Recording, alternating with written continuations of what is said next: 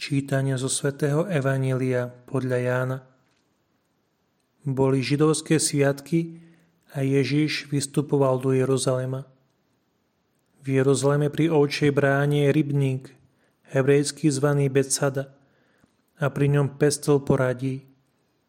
V nich ležalo množstvo chorých, slepých, chromých a ochrnutých.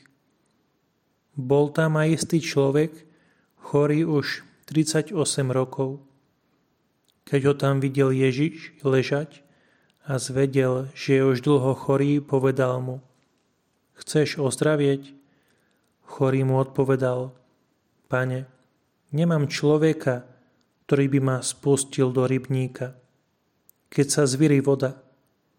A kým sa da sám dostanem, iný ma predíde. Ježiš mu vravel, vstaň vezmi si lôžku a choď.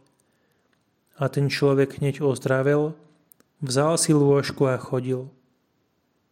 No v ten deň bola sobota, preto Židia hovorili uzdravenému, je sobota, nesmieš nosiť lôžko. Ale on im odvetil, ten, čo ma uzdravil, mi povedal, vezmi si lôžko a choď. Pýtali sa ho, a kto je ten človek, čo ti povedal, vezmi a choď.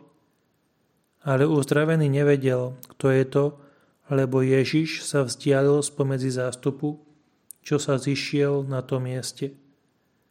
Neskôr ho Ježiš našiel v chráme a povedal mu, hľa, ozdravel si a už nehreš, aby ťa nepostihlo niečo horšie.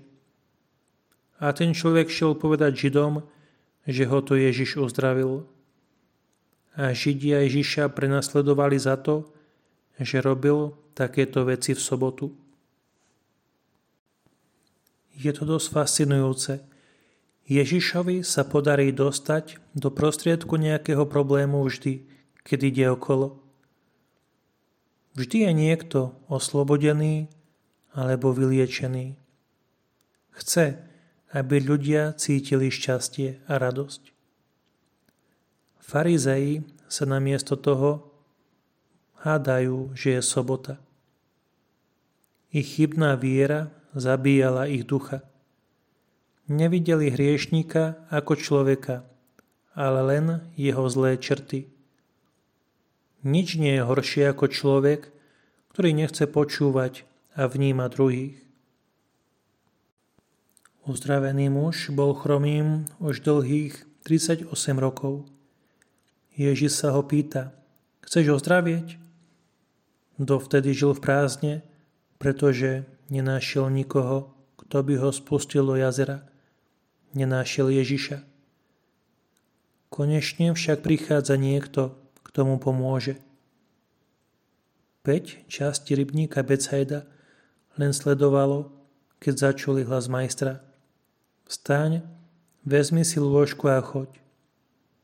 Bola to len otázka okamihu. Ježišov hlas je Božím hlasom.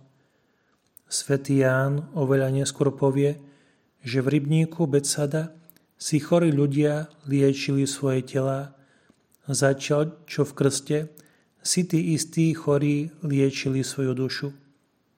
V rybníku mohol byť vyliečený len jeden chorý. Krst však lieči vždy a všetkých.